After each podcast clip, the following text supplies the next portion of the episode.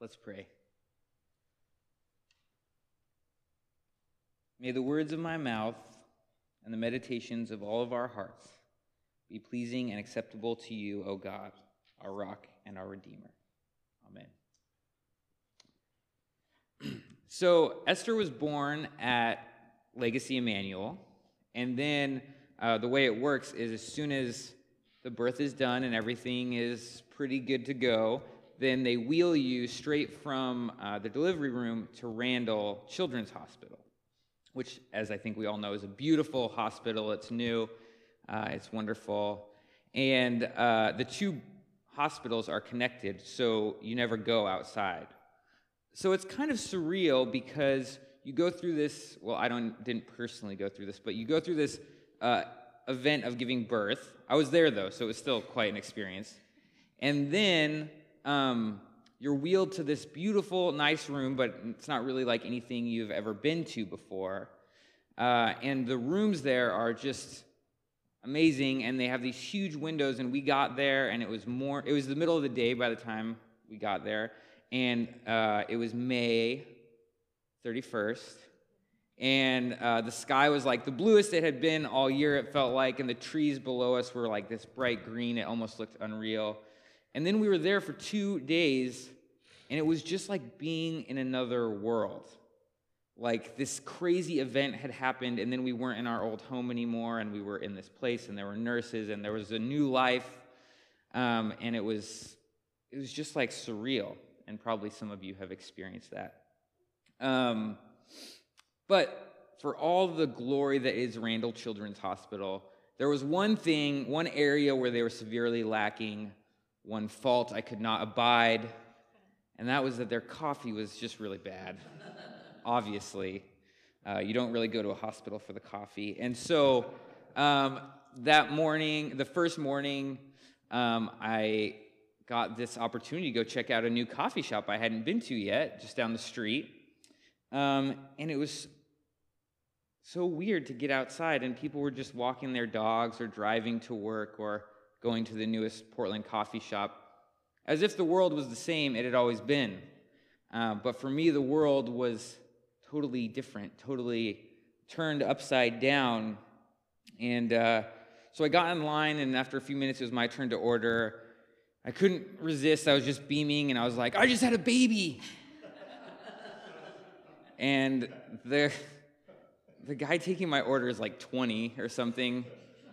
And um, he looked at me, and if there was any emotion in his eyes, it was like a little bit of pity. and he was like, Oh, congrats. And I was like, Oh, congrats. Like, that's all you can muster? Um, so I didn't go back to that coffee shop for a while. I've been back since, and I haven't seen him, so maybe I wasn't the only person that he uh, wasn't the best with. But whenever we have huge life events happen, uh, it's hard to believe for us that the world keeps on going the same way it always has. I know that some of you have experienced that with babies, others of you have experienced it with marriage or uh, getting a degree or changing jobs or moving or all kinds of transitions, right? Um, we have these life changing events. And they, they, they, can also be uh, more negative life changing events as well. Um, a life threatening diagnosis or the death of a family member or a divorce or uh, a falling out with someone that you're close to. Whatever it might be, there are these events that change everything, that alter our lives forever. Um, but the world just keeps on spinning, right? Um, well, last Sunday we celebrated Easter, and we are now in the Easter season where we kind of spend some time trying to figure out what Easter means because you can't just tackle that in a day. We really spend our whole lives trying to figure out what Easter means. But especially in this church season, we are talking um, about Easter. Uh, we're talking about the resurrection of Jesus, who the Christian scriptures and Christian tradition uh, down through the centuries have identified as the Christ, the Messiah, the Savior of the world. And with his resurrection, those same scriptures and traditions have claimed that the world, the past, present, and future, have been changed. not just our individual lives or our individual futures, but the life and future of the entire cosmos. The world continues to operate in much the same way to the naked eye. But in reality, we believe that new life has been born and all life is changed. The Gospel of John says very early in the beginning what has come to being in Jesus was life, and that life was the light of all people. With the arrival of Jesus, a new kind of life was made available to all. Last Sunday, we shouted, Alleluia, and we proclaimed that death had been swallowed up in victory, and most of the world looked at us with a little bit of pity in their eyes and said, Congrats. Because while it's a nice story, it doesn't sound very realistic. Like Bree and me, right after Esther was born, we believe that the whole world has changed, but most of the world continues to live like nothing happened. This seemed especially true this week, as we heard first about over 300 people killed in Sri Lanka. Many of them are Christian siblings um, going to Easter service. And then yesterday we learned that there was a shooting at a synagogue um, in California as people celebrated the Passover. And so, as these communities came together to celebrate life in both cases, the resurrection for the Christians, the story of the angel of death passing over the people of Israel and Egypt uh, for the Jewish community, they were met with death by those from outside. So we are those people that are proclaiming resurrection, but all around us, people are dying. And that's a hard place to be in.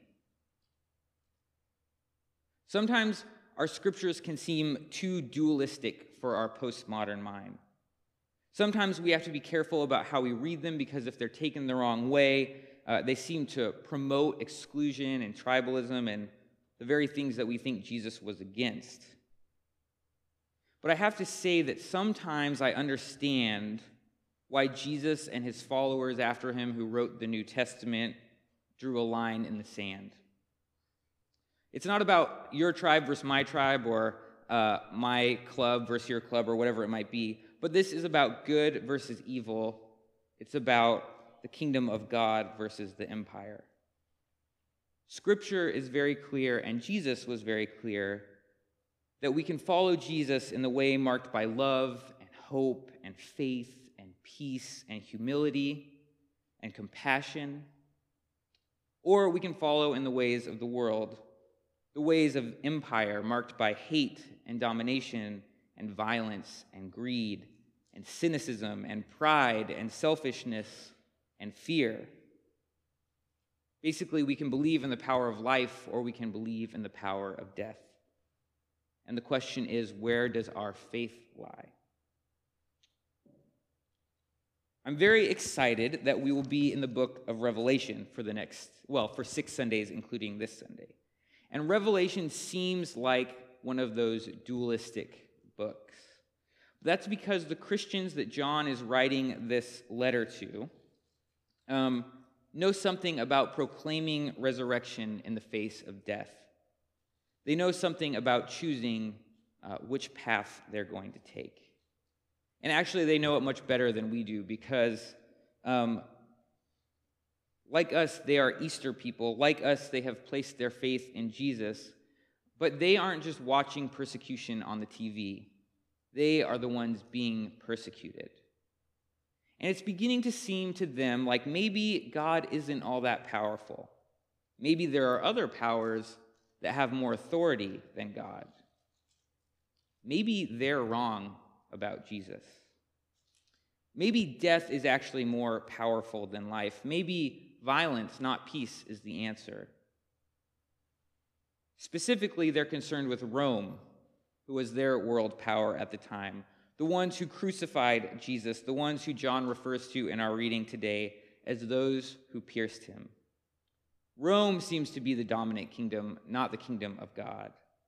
Caesar, not Christ, seems to be the king of kings. The vision that John has received, though, and written down in this book that we're all so scared to read called Revelation, uh, John assures his readers and us that God is, in fact, the ruler of all, and that God's victory was accomplished through Jesus' life, death, and resurrection. Now, you might be thinking, mm, what? Revelation is all about the end times and weird beasts coming out of the sea and dragons. Um, isn't Revelation about the end of the world? And it kind of is, but like not really the way that we have come to be told that it is. It's true that there is a certain focus on the future in Revelation. Our reading this morning, for example, in one part says, Look, he is coming with the clouds. Every eye will in the future see him, even those who pierced him. And on, on his account, all of the tribes of the earth will wail. So it is to be. So it isn't that way yet. It is to be. Amen. So John does look to the future. That's true. But his concern, his primary concern, is not the future, but the present. He wants our understanding of the future to shape how we live in the present. The book of Revelation is an apocalypse. In fact, the very first word of the book in Revelation uh, is translated revelation, but it is actually apocalypse. And apocalyptic literature isn't all about the end times, it's all about uncovering. That's what un- apocalypses do, they uncover. It's often mis- misunderstood as simply being about some cataclysmic end of time event, but while the future often plays an important role, the emphasis is not on the future, but on the present. The goal is to reveal, to uncover the truth. But so often the truth goes beyond words. It's too heavy for our language. So the author has to resort to symbols and imagery meant to move us beyond just thinking and understanding, beyond linear reasoning and simple comprehension. Apocalypse, revelation, is meant to hit us in our guts. It's meant to evoke emotion. We're supposed to feel the words, we're supposed to be carried away by the imagery. We're meant to be swept up in the story. That's why everyone gets all weird about Revelation, because it's supposed to do that. It's supposed to make you feel things. So, what is this truth that Revelation is trying to get at? What is the truth that Revelation is trying to uncover? It's trying to uncover the truth that despite evidence to the contrary, God reigns now and God will reign in the future. That God is the first and the last, the Alpha and the Omega, the one who is and who was and who is to come. Revelation asserts that God's victory ultimately took place in the life, death, and resurrection of Jesus. And it promises that Jesus will one day come again not take all the good Christians away, but Jesus will come to earth and make God's reign ultimate and undeniable. That death will finally be defeated, as we heard last week. That there will be no more pain or crying or mourning. That what God has done in Jesus, God will do for all of creation, which is resurrection. So, Revelation presented its original readers and us with a future hope but also a decision to make. Will we live according to the future promised in the book of Revelation? A future where God reigns, where victory is accomplished not through violence, but through peace, not through slaughter, but through the Lamb who was slaughtered, where death is that great enemy is finally defeated? Or will we choose instead to align ourselves with the powers of this age? Will we place our hope in the crucifiers and not the crucified? Ultimately, who do we believe reigns? Where do we place our trust? John presents Jesus as an example of one who has trusted in God's reign for his whole life. Jesus trusted in the reign of God and not the reign of worldly kingdoms. And John encourages us and his readers uh, to follow Jesus' lead. The book of Revelation contains what one scholar called a shared Christology, which sounds kind of fancy, but that's the idea that we share in Jesus' fate. Jesus is what we will be. we participate now in the life of Christ. And this idea isn't just in Revelation, it's throughout the New Testament. From our reading from 1 Corinthians 15 last week, we heard that Jesus is the first fruits of those who have died, the first fruits.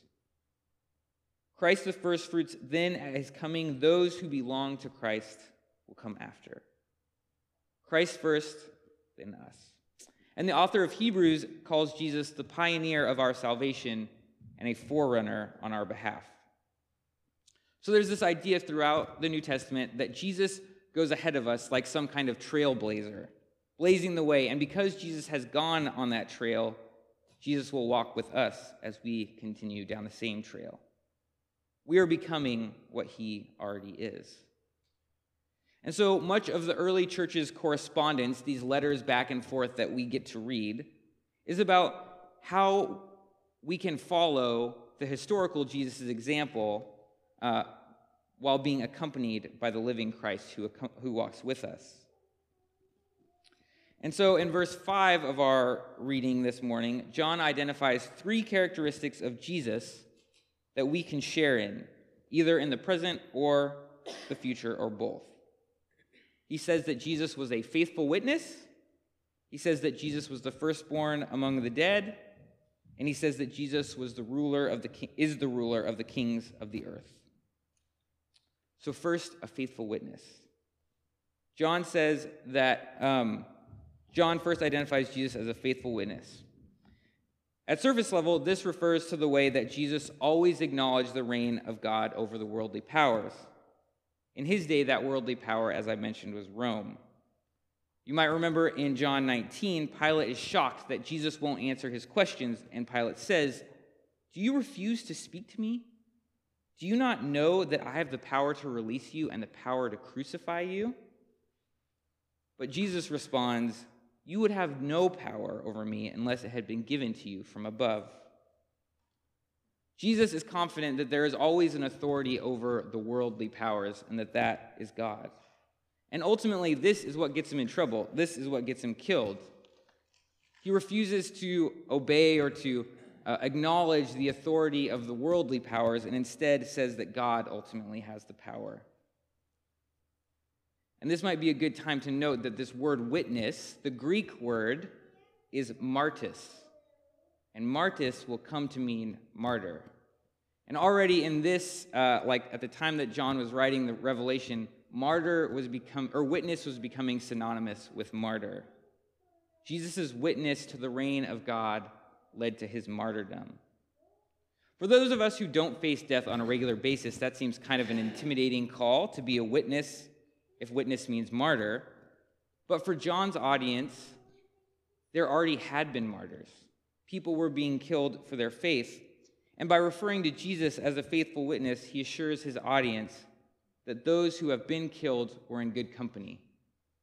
Jesus himself was a faithful witness, even to the point of martyrdom.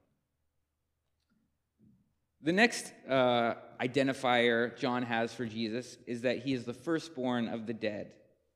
Jesus and we will be raised.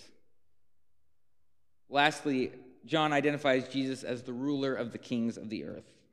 Because Jesus has shown himself faithful to the point of death and been raised, the firstborn of the dead, God, in the words of Philippians 2, has highly exalted him and gave him the name that is above every name so that the name of Jesus every knee should bend in heaven and on earth and under the earth, and every tongue confess that Jesus Christ is Lord to the glory of the Father.